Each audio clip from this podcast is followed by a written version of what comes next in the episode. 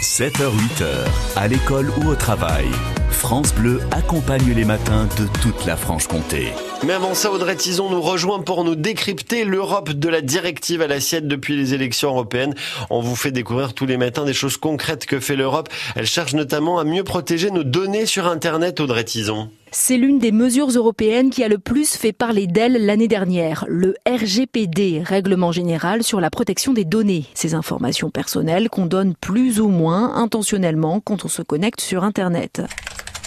Nom, prénom, date de naissance, photo, centre d'intérêt.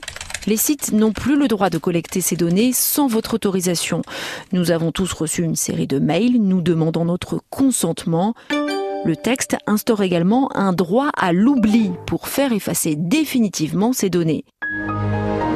Ces principes, les grandes entreprises de l'Internet les respectent trop peu, selon Arthur Messot de l'association La Quadrature du Net. Quand on accède à des services comme ça, on doit donner un consentement qui est à la fois libre et explicite. Et typiquement sur Facebook, vous pouvez pas accéder au service sans accepter de céder tout un tas de données personnelles, de renoncer à votre vie privée, à votre liberté de conscience. Et ça, c'est interdit par les nouvelles normes européennes. Cette association s'est donc alliée à d'autres pour lancer un recours contre les géants du net comme Google Première victoire, une amende record de 50 millions d'euros prononcée par la CNIL, Commission nationale de l'informatique et des libertés.